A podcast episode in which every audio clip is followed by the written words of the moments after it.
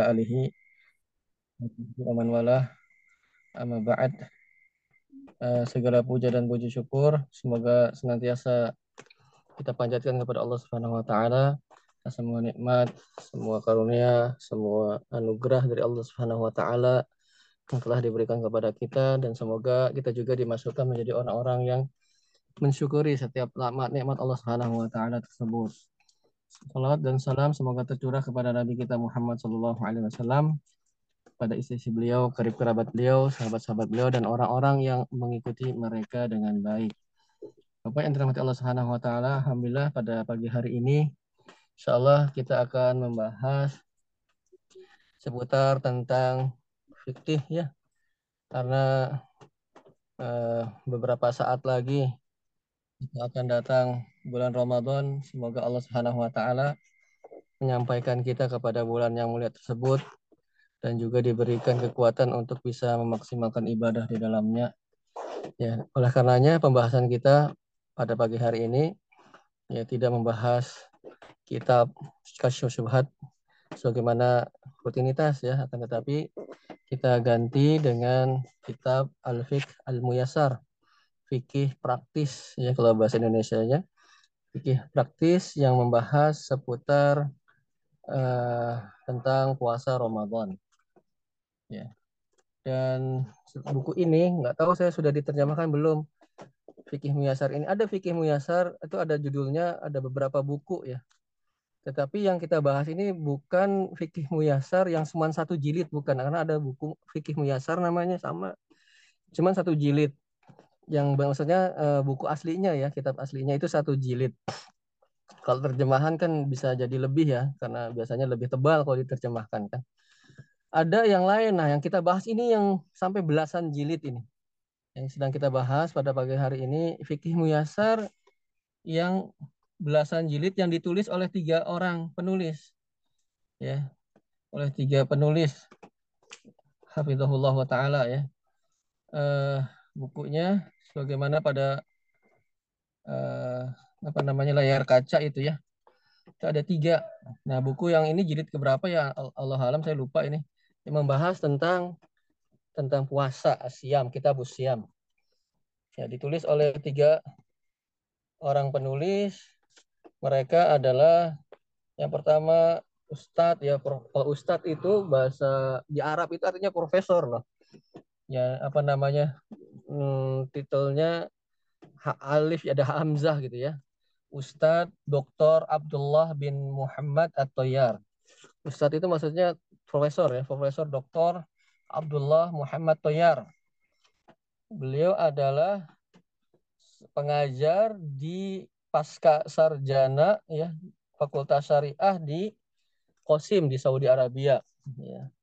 Seorang pengajar di pasca sarjana Dok, eh, Profesor Dr. Abdullah ya bin Muhammad atau Yar. Kalau kita ustadz itu banyak ya. Ada ustadz ini kalau di Saudi gelar ustadz itu artinya profesor. Titelnya apa? Hamzah gitu ya. Kedua penulisnya Ustadz Profesor berarti Profesor Dr. Abdullah bin Muhammad Al-Mutlik. Ya.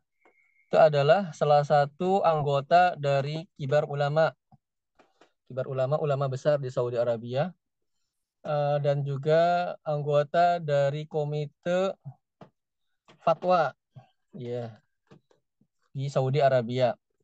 Kemudian penulis yang ketiga Muhammad bin Ibrahim Al-Musa. Ya, itu adalah anggota Majelis Syura. Ya. Di Saudi Arabia.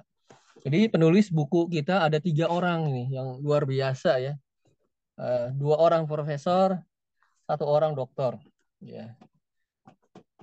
Nah, buku yang kita bahas adalah berkisar tentang puasa dan kita akan di ini bukunya buka puasa puasanya secara umum ya ada yang sunnah ada yang wajib ada yang puasa Ramadan kita ambil bagian hanya pada puasa Ramadan saja yaitu startnya kalau di kitab yang ada pada kita ini halaman berapa kita startnya sebentar ya.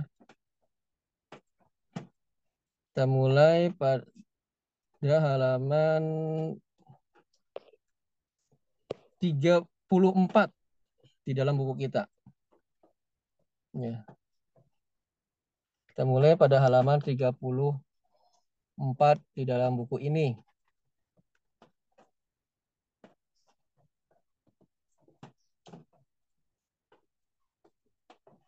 Kalau bapak-bapak ingin memiliki bukunya, coba dicari saya, tapi nggak tahu ada sudah ada yang menerjemahkan belum atau sudah ada terjemahannya belum. Tapi fikih muyasarnya tadi ya, tiga orang pengarang ya, Profesor Doktor dua, satu orang dokter. Karena ada judul buku yang lain yang judulnya juga sama, fikih muyasar. Jadi fikih muyasar itu fikih praktis kalau bahasa kita. Ya, kita mulai. Bismillah.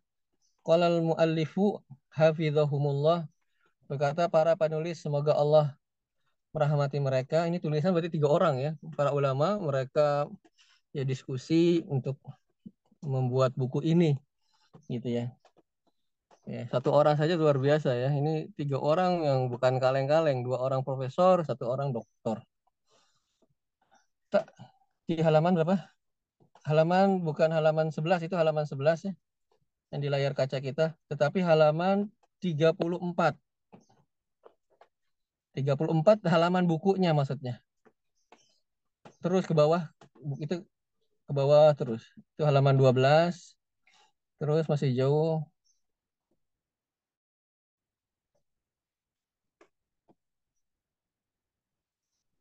Oh, ah, itu halaman 34. Ya, ahkam dukhul Ramadan wa khurujuhu ah, wa khurujihi.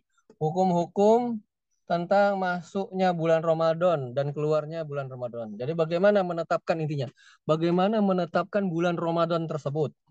Nah, ini kita akan bahas mudah-mudahan pagi ini tentang permasalahan bagaimana sih masuknya bulan Ramadan tersebut. Ya, maka mungkin saya akan bacakan tidak kata per kata ya agar kita dapat banyak mudah-mudahan. Saya saya buat langsung saja ringkasannya. Nanti kalau dalil-dalilnya bisa melihat di buku kita ini ya. Jadi buku kita ini panduan untuk mengetahui dalil-dalilnya ya. Bahwasanya eh, masuk bulan Ramadan itu ada tiga caranya. Ya, seorang atau kita bisa mengetahui Ramadan itu telah tiba, telah masuk, itu ada tiga. Ya, yang pertama, yang kita sering dengar dan familiar, itu dengan ru'yah. Ru'yatul hilal Ramadan, melihat ru'yah. Ya. Nah, itu nomor satu. Nah, ru'yah itu hilali Ramadan, melihat hilal bulan Ramadan. Dalilnya apa? Nah, itu ada tuh dalam di, di apa? Di dalam buku kita ayat ya. Faman syahida minkum syahra falyasum. Barang siapa yang menyaksikan bulan, maksudnya bulan Ramadan di antara kalian maka berpuasalah. Jadi dengan apa? Melihat syahida. Ya. Kemudian itu dari ayat. Adapun dari hadis adalah sabda Rasulullah sumu yang setelahnya itu sumu berpuasalah kalian liru yatihi karena melihatnya melihat bulan telah masuk. Ya, jadi yang pertama kita mengetahui bulan Ramadan itu telah masuk adalah caranya dengan ru'yah. Yang kedua, ya, yang poin kedua yang di bold itu, yang dicetak tebal, syahadah ala ru'yatil hilal fi Ramadan. Adanya saksi yang melihat bulan Ramadan. Jadi kita mengandalkan saksi. Tidak semuanya, tidak kita semua melihat Ramadan hilalnya, tetapi ada saksi-saksi yang ditunjuk untuk melihat hilal. Itu yang dilakukan di negeri kita ya. Ya. Nah, sekarang permasalahannya berapa orang saksinya yang melihat kemudian dikatakan Ramadan itu sudah masuk, sudah tiba. Maka ketika melihat ru'yah masuknya, masuknya bulan Ramadan itu sah apabila ada seorang saksi saja yang melihat bahwasanya hilal Ramadan itu sudah nampak. Maka saksinya cukup satu tatkala Ramadan itu masuk. Ya, jadi untuk menetapkan masuknya bulan Ramadan itu cukup satu orang saja. Dalilnya apa? Nah, dalam yang di apa, tanda kurung dua itu dari buku kita, ya. Taro an-nasu al-hilal. Orang-orang itu melihat hilal. Ya. Fa'akhbartu maka aku yaitu Ibnu Umar ini hadis Ibnu Umar Abdullah bin Umar anaknya Umar bin Khattab Faro akhbartu Rasulullah maka aku pun mengabarkan Rasulullah ani ra'aituhu. Bahwasanya saya sudah melihatnya melihat hilal tersebut. Nah jadi orang-orang mencoba mencari hilal kemudian Abdullah bin Umar melihat hilal Ramadan. Maka beliau mengabarkan kepada Rasulullah SAW saya melihat Rasulullah fasomahu. Maka beliau pun berpuasa Ramadan wa amaron nasa bisiyami dan memerintahkan orang-orang untuk berpuasa Ramadan juga. Ya, ini dalilnya bahwasanya ketika satu orang saja saksi yang melihat hilal Ramadan maka sudah ya dikatakan masuk bulan Ramadan. Dia mengabarkan kepada pemimpin ya. Dia lihat kemudian kepa dikabarkan kepada yang berwenang yang bertanggung jawab tentang penetapan masalah hilal ini kemudian cukup apabila satu orang saja yang melihatnya maka telah dikatakan Ramadan telah tiba ya kemudian ya sebentar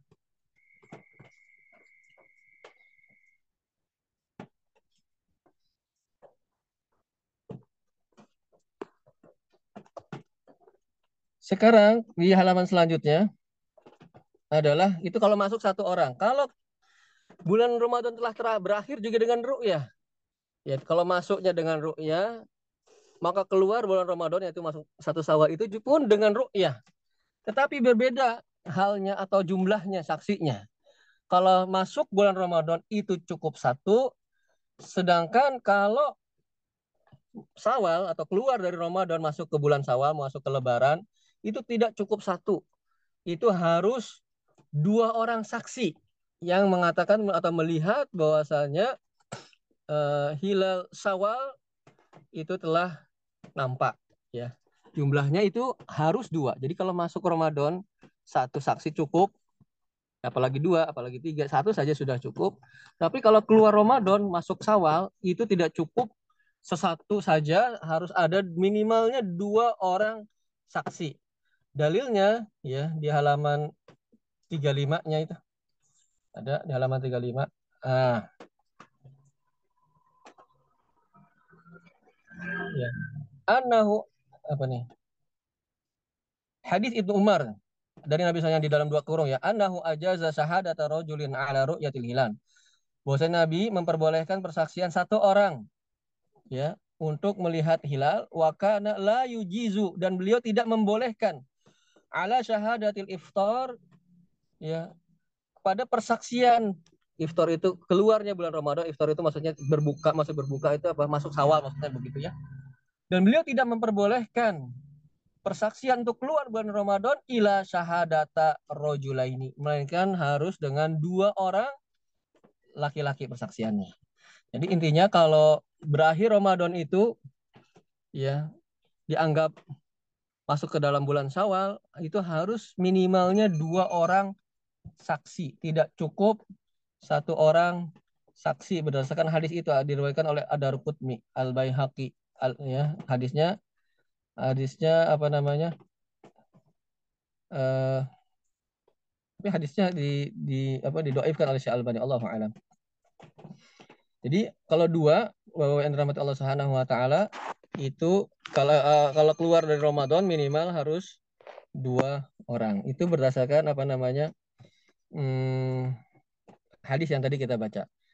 Itu kesimpulan dari ru'yah. Jadi penetapan bulan Ramadan kesimpulannya adalah dengan ru'yah. Masuk Ramadan minimal satu, keluar Ramadan atau masuk Sawal itu minimalnya dua. Itu salah satu cara masuknya bulan Ramadan. Kemudian Ya, yang kedua, bagaimana cara menetapkan bulan Ramadan? Di bawahnya lagi terus. Nah, yang kedua itu yang di bold ikmalu iddati syahr sya'ban salasina yauman menyempur atau menyempurnakan bilangan bulan Sya'ban menjadi 30 hari digenapkan bulan Sya'balnya menjadi 30 hari caranya. Dalilnya apa? Itu dalilnya diriwayatkan oleh Imam Bukhari dan Muslim. Sumu liru yatihi. Berpuasalah kalian karena melihat hilal, melihat bulan Ramadan. Wa aftiru li ru'yatihi dan juga ya beraftir tadi ya, maksudnya keluar dari bulan Ramadan dan keluarlah dari bulan Ramadan juga dengan atau karena melihat hilal. Masuk karena melihat hilal, keluar Ramadan juga karena melihat hilal. Fa in gumma alaikum seandainya terhalang dari kalian hilal pada tanggal 29-nya itu. Ya. Maka apa kata Rasulullah? Fa'ak milu iddata sya'ban salasin. Maka fa'ak milu.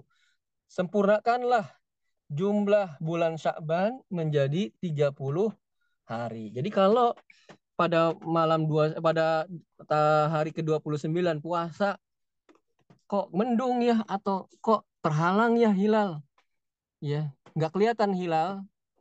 Suas apa namanya ketika itu atau tidak nampak hilal pada tanggal pada 29 hari yang ketika berpuasa, maka bagaimana caranya?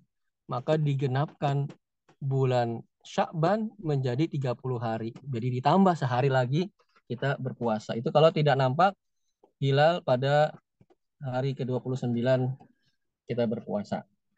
Kemudian eh, permasalahan selanjutnya halaman 36 tanzimu ru'yatil hilal. Mengatur ru'yah hilal. Ya. mengatur ru'yah hilal. Ya, jadi permasalahan pengaturan melihat hilal itu diatur oleh pemimpin pada tempat-tempat tertentu ya, pada daerah-daerah tertentu, pada negara-negara tertentu. Intinya karena apa namanya?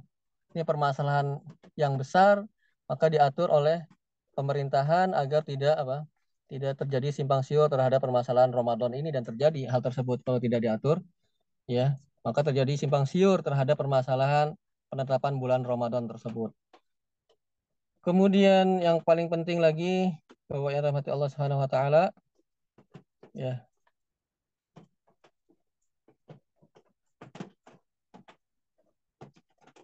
Ya, kita ambil-ambil saja ya yang penting-pentingnya ya. Apa namanya?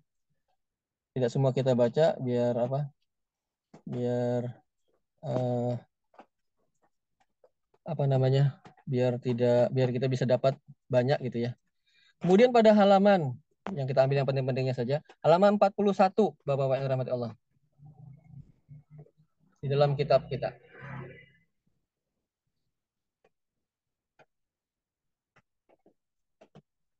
Op, op, op, op. Ya, bawahnya lagi lanjut. Nah, hukum hukmu isbati ahilah bil hisab. Bagaimana menetapkan hilal tetapi dengan menggunakan hisab perhitungan. Nah, ini yang terjadi ya. Banyak di negeri kita ada simpang siur tentang permasalahan hisab. Maka di sini Allahu a'lam bishawab ada beberapa pendapat tentang permasalahan hisab.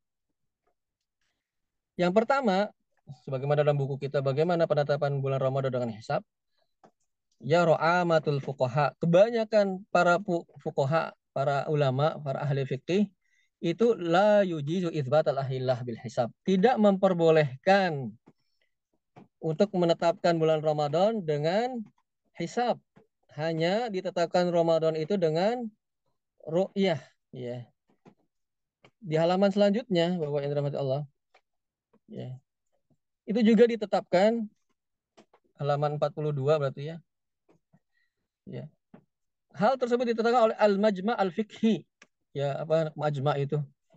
Uh, uh, suatu organisasi yang membahas tentang permasalahan-permasalahan fikih. Ya. Itu termasuk dari bagian uh, bidang yang di dalam OKI ya, Lirobitoh Alam Islami ya suatu divisi suatu majelis dewan yang membahas tentang permasalahan-permasalahan fikih al-majma' al-fiqhi ya menetapkan bahwasanya tidak ditetapkan bulan Ramadan itu melainkan hanya dengan ru'yah ya ya. kemudian dalil-dalilnya apa ya dalil-dalilnya nih Kenapa tidak ditetapkan dengan hisab, melainkan ditetapkan dengan ru'yah, sebagaimana yang di buku kita itu yang alif, strip. Pertama hadis Ibnu Umar. Kenapa tidak kita katakan penetapan bulan Ramadan dengan hisab? Hadis Ibnu Umar radhiyallahu anhu ya yang diriwayatkan oleh Imam Muslim hadisnya. Rasulullah SAW bersabda, Inna masyahru hanyalah bulan itu Tis'un wa isruna adalah 29 hari. Satu bulan itu 29 hari. Mayoritas bulan itu dalam perhitungan Islam, kalender Islam itu 29. Fala tasumu hatta tarauhu. Maka janganlah kalian puasa sampai melihat hilal. Wala tuftiru hatta tarahu dan juga jangan juga keluar dari Ramadan sampai melihat hilal juga. Jadi masuk melihat hilal, keluar juga melihat hilal. Ini hadisnya dari Imam Muslim ya. Fa'in gumma alaikum. Jikalau terhalang oleh kalian, terhalang hilal pada 29 itu. Faqdiru lahu. Maka tetapkanlah. Maka kodarkanlah bulan tersebut. Nah, ini sebab ya bahwa yang dirahmati Allah Subhanahu wa taala. Antara sebab perselisihan makna eh, fakduru lahu maka kodarkanlah tetapkanlah bulan tersebut. Maka makna kodar itu ya itu maksudnya apa? Maksudnya menggenapkan bilangan hari dalam bulan Syakban menjadi 30 fakduru lahu ya yaitu genapkanlah maksudnya eh, apa namanya bulan Syakban menjadi 30 hari maksudnya gitu. Karena ada yang mengatakan makna dari fakduru lahu itu maksudnya persempit maksudnya. Artinya jadikan benar-benar 29 saja jangan 30. Ya, jadi makna fakduru lahu bukan itu, tetapi maksudnya apa? Maksudnya mensempurnakan bulan Syakban menjadi 30 hari fakduru lahu. Apa yang menguatkan bahwasanya makna fakdiru apa ya? Fakdiru lahu adalah menggenapkan bulan Syakban menjadi 30 hari, bawahnya itu. Ya, hadis yang diriwayatkan oleh Imam Bukhari dan Imam Bukhari ya. Hadis diriwayatkan oleh Imam Bukhari yang bawah. Nah, asyahru tis'un wa isruna lailah. Satu bulan itu 29 hari. Ya, jadi tadi ini menguatkan bahwasanya bulan-bulan dalam Hijriah itu 29. Fala tasumu, jangan kalian berpuasa hatta tarauhu sampai melihat hilal Fa in gumma alaikum. Jikalau terhalang oleh kalian hilalnya fa akmilul iddata iddata salasin maka sempurnakanlah bilangannya menjadi 30. Nah, ini menguatkan makna fakdiru. Maksudnya apa? Bukan di malah dikurangin atau malah enggak 30 tetapi maksudnya fakdiru lahu adalah digenapkan menjadi 30 hari. Jadi bulan-bulan dalam Islam itu 29 hari. Ya. Bukan 30. Kapan 30? 30 kalau kita tidak melihat hilal karena suatu sebab tertentu. Maka baru disempurnakan menjadi 30 hari ya. Nah, dalam eh, apa namanya? Di dalam hadis tersebut jelas ya. Fala tasumu hatta tarahu wala tuftiru hatta tarahu. Jangan kalian puasa sampai melihatnya dan jangan pula kalian uh, keluar dari Ramadan sampai melihatnya. Ya, maka para ulama mengatakan tidak ditetapkan dengan hisab, tetapi dengan ru'yah hatta tarau hu. Ya ro'a ya ro masdarnya ru'yah. Maka dengan apa namanya dengan ru'yah. Kemudian dinukil juga pada akhir halaman tersebut perkataan Ibnu Hajar rahimahullah taala Asy-Syafi'i ya. Al-murad bil hisab. Yang dimaksud dengan hisab dalam dalam sabdanya Nabi SAW di paling bawah ya halaman tersebut. Ya, nah, qala Ibnu Hajar. Berkata Ibnu Hajar, al-murad bil hisab. Yang dimaksud dengan hisab fi qaulihi sallallahu alaihi wasallam dalam sabda Nabi Shallallahu Alaihi Wasallam, Inna ummatan umiyah. Kami ini adalah umat yang uh, tidak bisa baca dan tidak bisa uh, menulis. La naktub. Nah ini dia. La, kami adalah umat yang umiyah. La naktub. Kita tidak bisa menulis. Wala nahsub. Dan juga tidak menghitung. asyahru hakadha kata Nabi SAW. Satu bulan itu segini sambil menunjukkan 29. Wahakadha dan segini atau 30. Maka ya yang dimaksud yakni ya, yang dimaksud dengan hisab tersebut adalah perjalanan atau peredaran dari eh, bintang-bintang uh, ya maka uh, para ulama intinya menyatakan bahwasanya tidak dengan hisab. Tetapi dengan ya berdasarkan hadis-hadis hatta tarauhu hatta tarauhu. Semuanya dengan bentuk melihat. Ya. Padahal ya ini juga menguatkan bahwasanya tidak dengan hisab. Padahal di zaman Nabi SAW juga ada yang tahu tentang pengetahuan astronomi ya. Perhitungan tentang hitung-hitungan ya eh, peredaran bintang peredaran bulan ada yang mengetahuinya. Di zaman tersebut sudah ada ilmu tersebut. Tetapi Nabi SAW meninggalkan hal tersebut dan menyandarkan kepada ru'yah ini menunjukkan bahwasanya memang yang dianggap e, untuk bisa masuk ke dalam bulan Ramadan adalah dengan ru'yah bukan dengan hisab ya. Jadi yang pertama ada pendapat dan itu yang kuat insya Allah adalah dengan metode ru'yah. Karena dalam hadis-hadis Nabi SAW tadi sebabnya itu kalau kita lihat hadis-hadis tentang masuknya Ramadan atau keluar Ramadan dengan lafaz-lafaz tarohu, hatta tarohu, hatta tarohu dengan melihat, dengan melihat, berarti dengan ru'yah, ru'yah itu melihat maksud, melihatnya, gitu. Dan ketika zaman Nabi SAW ada sudah ilmu itu dikenal, ilmu tentang astronomi, penghitungan, ya itu sudah ada. Tapi Nabi SAW meninggalkan hal tersebut menunjukkan bahwasanya memang yang dianggap dalam metode masuknya Ramadan adalah dengan ru'yah. Pendapat yang lain, ya. Yang kedua tentang masuknya bulan Ramadan. Nah, itu yang kedua. Ya roba'dul fuqaha minal Hanafiyah wal Malikiyah wa Syafiyah. Sebagian para ulama dari madhab Hanafi, Maliki dan Syafi'i ya. Wa minhum Mutarif bin Abdullah bin Syukhair. Ini para ulamanya Ibnu Syurei, Ibnu Syarmaj, Ibnu Kutaibah mengatakan mereka boleh bersandar terhadap hisab dalam penetapan hilal Ramadan. Ya. Karena mereka memaknai makna ikdirulahu yang pada hadis itu.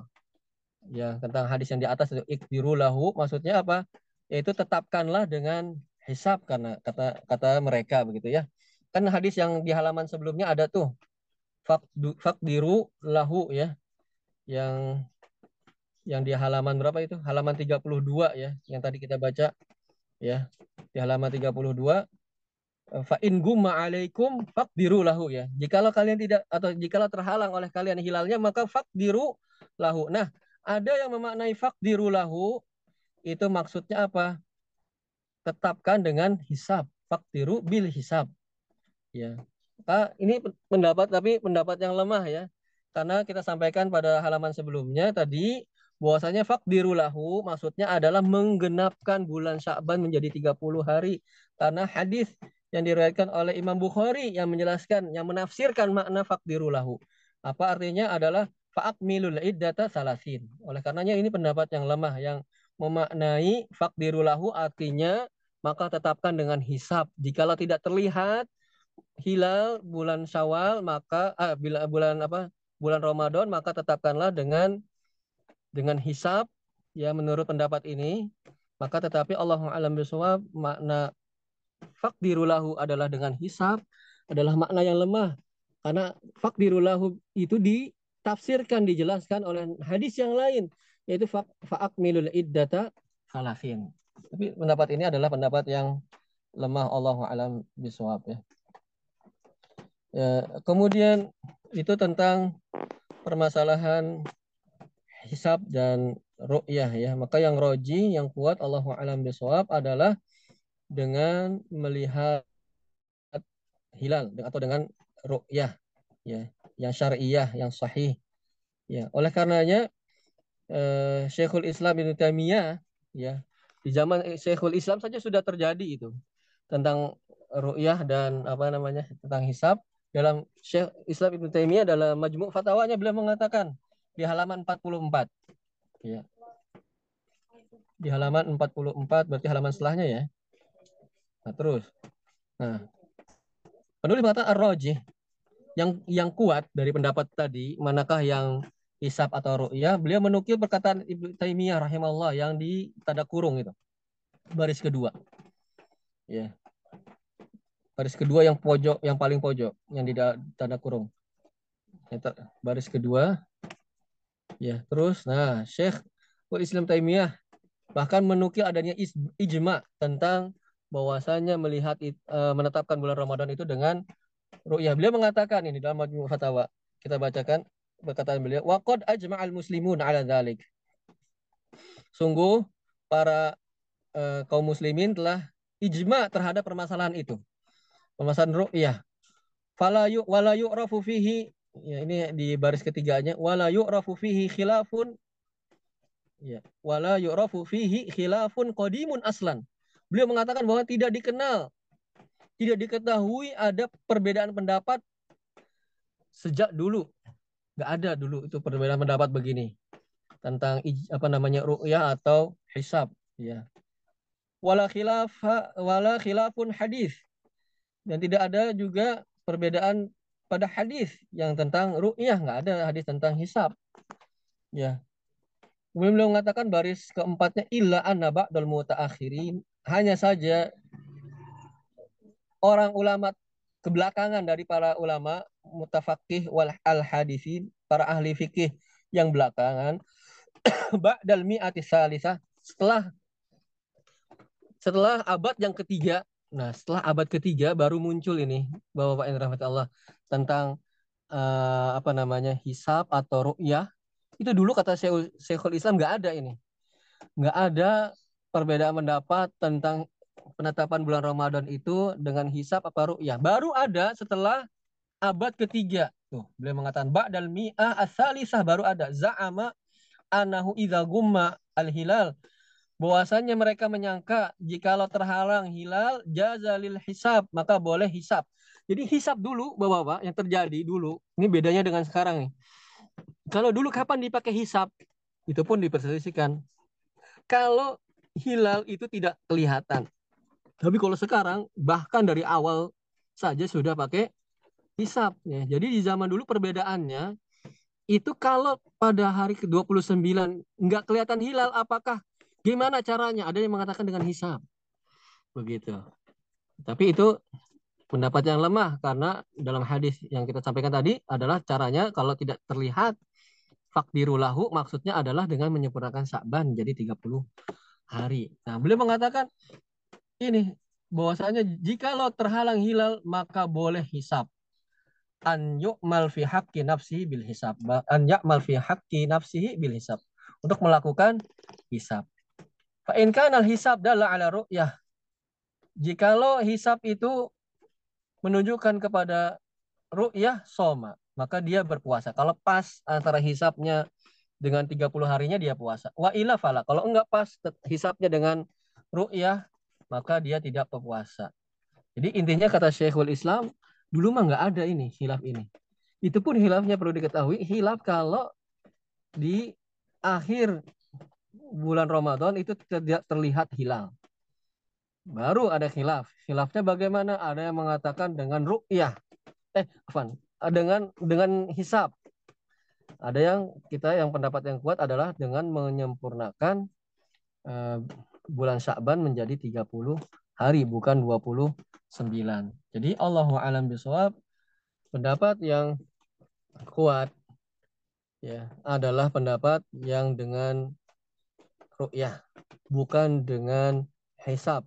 Dan dulu tidak dikenal adanya metode hisab dalam penetapan. Dan juga dulu itu digunakan hisab apabila tidak terlihat hilal di 29. Baru dengan hisab. Adapun sekarang belakangan ini itu hisab dari awal jauh-jauh hari sebelum bulan Ramadan sudah ditetapkan dengan metode apa hisap masuknya bulan Ramadan itu ya agak sangat jauh berbeda dengan hisapnya orang zaman dulu ya.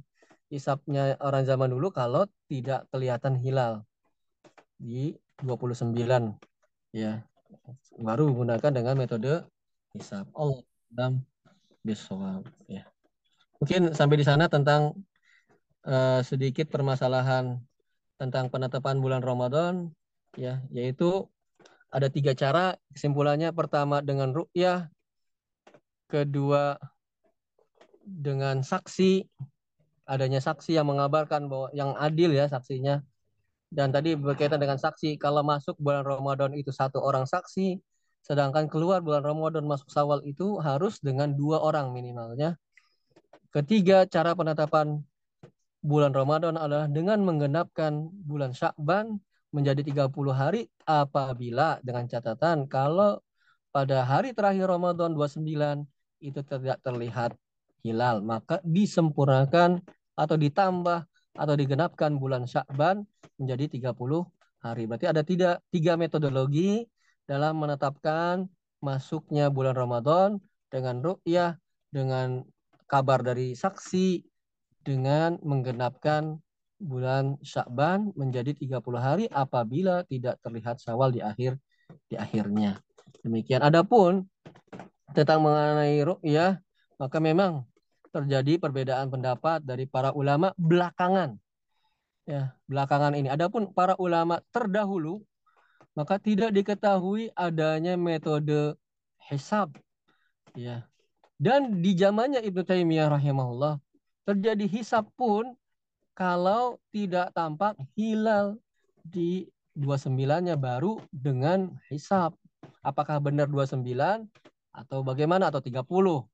Nah, tetapi yang benar adalah dengan 30 menyempurnakan bulan Syakban menjadi 30 hari. Ya, itu walaupun belakangan ini hisap sudah ditetapkan sebelumnya tentang bulan Ramadan. Ya, Allah alam bisawab dan juga dalam hadis-hadis Nabi SAW menyebutkan dengan hatta tarohu, hatta tarohu, hatta tarohu. Ya, hadis-hadisnya kalau kita lihat perhatikan begitu deh. Ya, uh, melihat kalau lafat ini ya dalam hadis atau Al-Quran maka dibawa maknanya sesuai dengan lohirnya melihat jelas melihat. Ya. Ada soalnya kenapa ada yang mengatakan melihat maksudnya bukan dengan mata tetapi dengan perhitungan. Oh, itu jauh. Ya itu apa ya kalau bahasa kita itu melenceng dari maknanya ya dari makna yang sesuai dengan lafadznya ya. Jadi makna kata-kata itu dibawa kepada hakikatnya. Kalau melihat ya jelas melihat bukan menghitung loh. Nah, dan juga di zaman Nabi SAW sudah ada ilmu ini dikenal ilmu falak itu sudah dikenal juga. ilmu yang lama itu ilmu tua ilmu falak itu perhitungan astronomi itu bahkan sebagian dukun menggunakannya kan dan itu dilarang ya.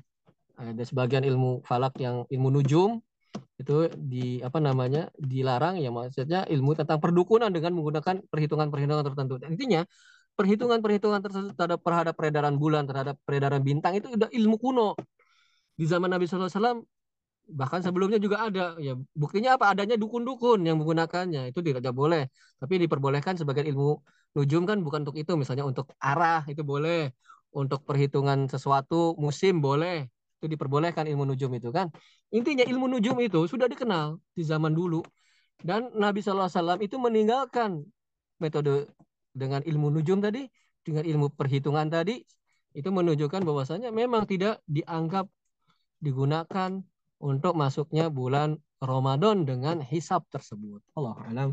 Hisab itu pendapat yang yang menenangkan ya sesuai dengan lafat dari hadis-hadis ketika membahas tentang masuknya bulan Ramadan sampai kamu melihat sampai kamu melihat jelas lafadznya. Tadi kalau kita bawa itu melihat maksudnya menghitung ya itu kalau bahasa kitanya agak jauh itu itunya apa namanya melesetnya ya. Kita katakan kalau memahami ayat atau hadis itu dibawa asalnya dibawa kepada makna yang zahirnya yang langsung ter, terlintas dalam benak kita melihat ya jelas dengan mata dong. Gitu ya. Demikian Allahu a'lam bishawab. Ada yang ingin disampaikan berkaitan dengan hal ini, insya Allah pada uh, pertemuan selanjutnya kita akan membahas tentang sunnah-sunnah dalam berpuasa. Sekarang kita bahas bagaimana metodologi masuknya bulan Ramadan tersebut. Bagaimana cara masuk atau diketahui Ramadan itu telah telah tiba. Ya tadi dengan tiga hal, tiga poin dengan ru'yah, dengan kabar dari saksi, dengan digenapkan 30 hari bulan Syakban apabila tidak nampak pada hari terakhir bulan Ramadan. Allahu a'lam bishawab. Ada yang ingin disampaikan? Kami persilahkan. Assalamualaikum Ustaz, mau tanya. Waalaikumsalam Kalau untuk bulan Ramadan berarti dalam arti dengan melihat berarti kita nggak bisa eh, menentukan ya kapan awal Ramadan dari jauh-jauh hari Ustaz ya. Oh, tidak bisa. Ya, betul. Terus bagaimana, Pak? Tidak bisa menentukan jauh-jauh hari kalau kayak tanggalan itu gimana Ustaz? Berarti kan kita harus melihat Uh -uh. eh, kapan mulai Ramadan itu kan Ya. harus dengan ya tadi. Kalau dengan perhitungan dengan tanggalan berarti memang belum bisa ya. Ustaz. Iya. Baik. Jadi kalau dengan ru'yah berarti nggak diketahui jauh-jauh hari eh, bulan Ramadannya. Betul. Tidak diketahui dari jauh-jauh hari karena harus dengan melihat pada ya pada awal-awal atau akhir-akhir bulan sebelumnya sebelum Ramadan. Ya, maka bisa diketahui tatkala melihat hilal tersebut. Jadi bagaimana dengan tanggalan? Tanggalan itu kan hanya prediksi ya. Kira-kira tanggal segini wa- walaupun biasanya sih pas gitu ya. Walaupun biasanya pas, tapi itu hanya prediksi saja tanggal. Karena nanti kalau nggak dibuat tanggal kan nggak susah buat acuan kan gitu ya. Meleset-melesetnya pun kan nggak jauh di tanggalan itu. Pada intinya bahwasanya memang benar kalau dengan ru'yah berarti tidak bisa diketahui dari jauh-jauh hari masuknya bulan tersebut. Harus ada tadi harus ya alhamdulillahnya di negeri kita ada tim ya, ada orang-orang yang ditunjuk untuk menyaksikan hilal dan juga buktinya nggak bisa jauh-jauh hari karena ada sidang isbat. Ya, setelah maghrib itu ada sidang kan. Ini sudah masuk atau belum? Ya kalau masuk taraweh kan gitu ya. Kalau belum berarti besok gitu ya.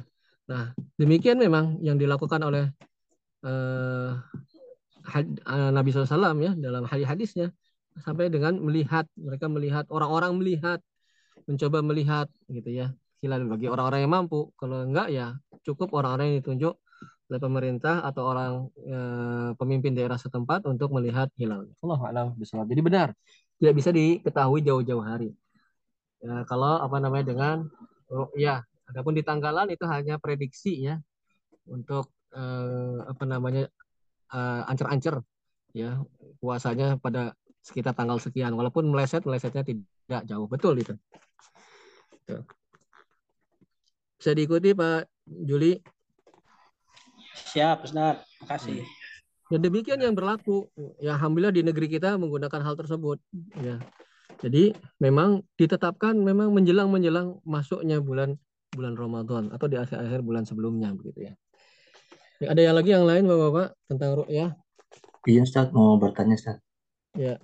Terkait metode rupiah untuk menentukan awal bulan Ramadan.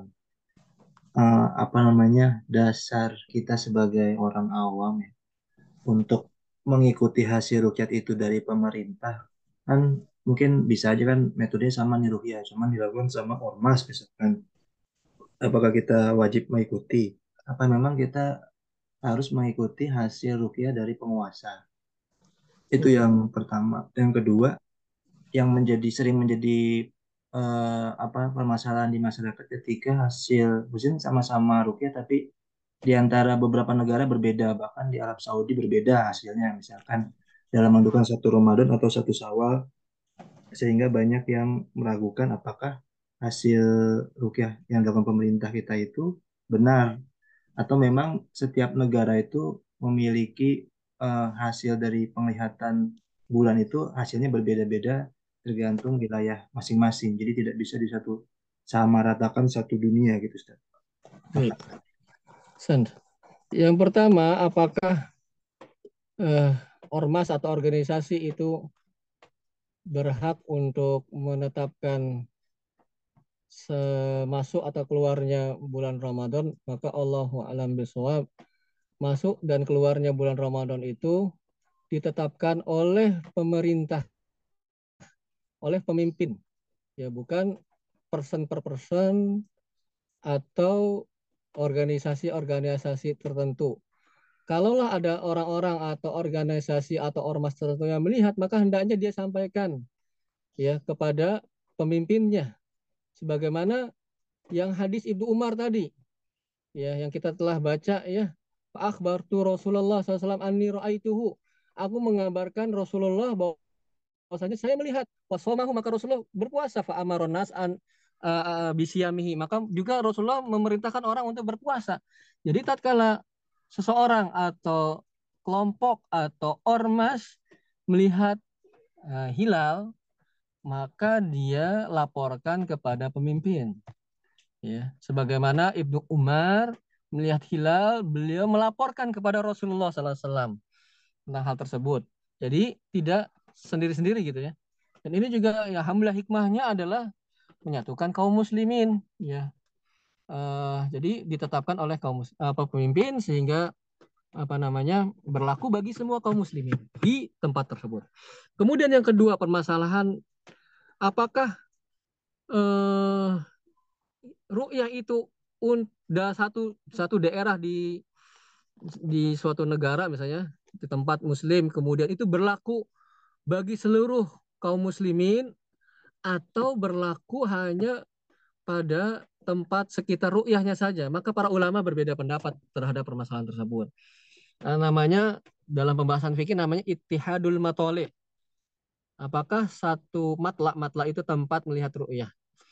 Kalau ada satu tempat, misalnya di Indonesia, ada yang melihat ru'yah, apakah itu berlaku bagi semua kaum muslimin di seluruh dunia atau tidak? Ya, maka para ulama berbeda pendapat. Ya, ada yang mengatakan kalau satu tempat sudah menyatakan ya e, melihat hilal, maka itu berlaku untuk semua daerah, semua kaum muslimin di seluruh dunia. Ya, ada yang mengatakan begitu ya. Jadi satu orang di mana pun dia berada, ya, kemudian melihat hilal, maka itu berlaku untuk semua orang kaum muslimin, ya, di mana pun berada. Mereka menganggap hal tersebut, misalnya dalam hadis memahami, memahaminya dari hadis misalnya tentang uh, Contohnya tadi hadis Ibnu Umar yang kita baca ya, yang saya sebutkan bahwasanya harus melapor kepada pemimpin. Uh, Nabi SAW kan bersabda taro an-nasu al-hilal. Uh, Ibnu Umar mengatakan orang-orang melihat hilal. Akbar tu Rasulullah sa'ani ra'aituhu. Maka aku mengabarkan Rasulullah bahwa saya melihat hilal. Qasamahu maka Rasulullah berpuasa fa'amaron nas bisyami. Menyuruh manusia untuk berpuasa. Nah, manusia itu semuanya gitu loh. Mereka memahami bahwasanya manusia itu adalah semuanya. Jadi satu orang melihat hilal berlaku untuk semua manusia, semua kaum muslimin di mana pun mereka berada. Itu yang menjadikan mereka mengatakan atau pendapat ini mengatakan bahwasanya satu tempat melihat hilal maka berlaku bagi semua tempat, semua kaum muslimin. Di Arab Saudi melihat hilal berarti berlaku juga di Indonesia, di Malaysia dan di negeri-negeri kaum muslimin. Itu yang pertama. Pendapat yang kedua, adalah menyatakan setiap matla, setiap uh, tempat melihat hilal itu berbeda hukumnya dengan yang lain. Misalnya di suatu tempat atau yang melihat hilal dan sekitarnya ya, misalnya di Indonesia dan wilayah-wilayah yang dekat dengan Indonesia yang satu tempat melihat hilalnya. Maksudnya satu tempat itu satu tempat kemudian dan sekitarnya begitu ya. Melihat hilal maka itu berlaku hanya di tempat itu saja, tidak berlaku bagi tempat-tempat yang lain. Dalil mereka adalah hadis Quraib. Quraib itu seorang sahabat Nabi SAW. Hadis sahabat yang bernama Quraib. Di sini nggak dibahas ya. Dibahas nggak sih di buku kita? Ada hadisnya hadis Quraib ya. Coba saya lihat dulu. Beliau ini nggak nggak tahu nih, saya luput nggak kelihatan ya. Nggak ada kayaknya. Apa nggak ada nggak tahu deh. Hadis Quraib ya. Beliau tinggal di Syam. Syam itu mana sih? Sekarang itu Palestina, Suriah, Libanon, satu lagi apa? Ada empat itu. Nah itu daerah daerah Syam namanya. Palestina dan sekitarnya, di Libanon, Suriah, sama satu lagi apa sih? Ada empat negara kok sekarang. Nah, itu di situ.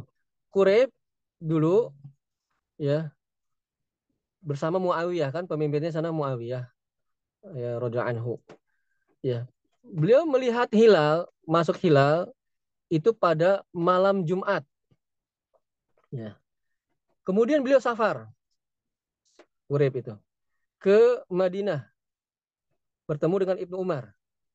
Ditanya sama Ibnu Umar, kapan kamu masuk bulan Ramadan? Kapan di sana di Syam?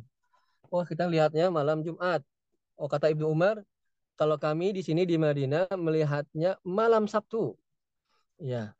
Kemudian Quraib berkata kepada Ibnu Umar, kenapa engkau enggak pakai ru'yahnya Muawiyah saja malam Jumat? Kata Ibnu Umar radhiyallahu anhu, hakada amarona Rasulullah SAW. Demikianlah Rasulullah SAW memerintahkan kami. Nah, berdasarkan hadis Quraib ini, yang pendapat yang kuat yang apa yang yang kami lebih tenang kepadanya adalah setiap tempat melihat itu berlaku hanya di daerah sekitarnya saja. Tidak berlaku bagi semua kaum muslimin di dunia, tidak.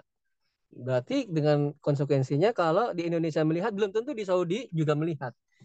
Ya, dan berlakunya gimana kalau di Saudi tidak melihat, di Indonesia melihat, maka berlaku untuk Indonesia dan sekitarnya, Malaysia misalnya yang satu tempat Brunei misalnya, ya dan seterusnya dan seterusnya yang dekat yang berdekatan dengannya yang satu satu daerah satu frekuensi melihat hilal tersebut, maka itu berlaku hanya di daerah tersebut saja, tidak berlaku pada daerah yang lain.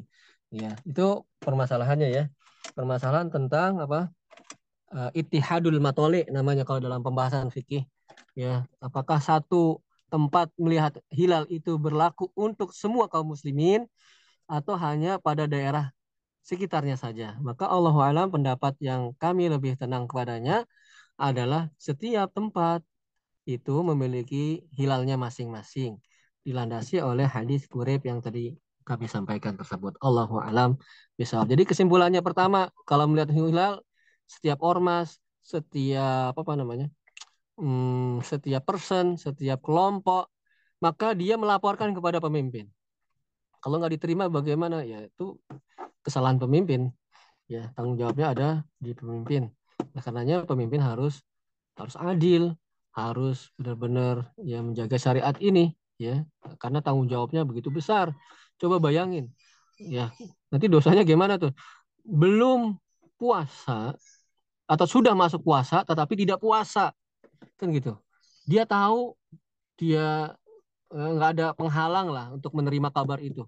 Tapi entah karena kenapa urusan apa atau motifnya apa sehingga tidak melakukan itu. Wah akhirnya kan subhanallah berapa orang yang tidak berpuasa pada hari tersebut. Nah ini besar tanggung jawab pemimpin. Oleh karena itu adalah diharapkan yes, kita berharap dan mendoakan kepada Allah agar pemimpin kita adalah pemimpin yang yang yang adil dalam dalam menjalankan perintah-perintah Allah Subhanahu wa taala ya.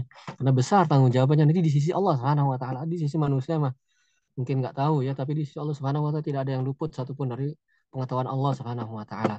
Tapi intinya adalah harus dia sampaikan, dia laporkan kepada pemimpin. Nanti mengenai diterima atau tidak, maka itu adalah tanggung jawab pemimpin tersebut. Yang kedua, tadi permasalahan uh, matla tempat lihat hilal itu memiliki daerah memiliki tempatnya masing-masing memiliki hilalnya masing-masing berdasarkan hadis Quraib radhiyallahu Allah alam bisawab. Bisa diikuti Bapak Fai? Insya Allah. Allah. Ya mudah-mudahan kita diberikan kekuatan nih bisa masuk dan kesempatan bisa masuk Ramadan. Plus bukan bukan masuknya doang ya, masuk kemudian tidak dimanfaatkan ya Ramadan kita dengan beribadah maka sungguh-sungguh merugi seorang yang masuk ke Ramadan kemudian keluar Ramadan. Dosa-dosanya tidak diampuni. Mudah-mudahan Allah berikan kekuatan masuk kepada Ramadan. Kemudian apa namanya kita bisa memaksimalkan bulan Ramadan tersebut. Nah persiapannya pemanasannya dari sekarang nih bapak-bapak. Sekarang mulai kita jalankan sunnah-sunnah puasa sunnahnya. Mulai aktifkan mode on kiamulailnya. Ya mode on ya tilawatul Qur'annya. Jadi ketika masuk Ramadan itu sudah nggak pemanasan lagi, sudah eh, benar-benar full kita all out ya.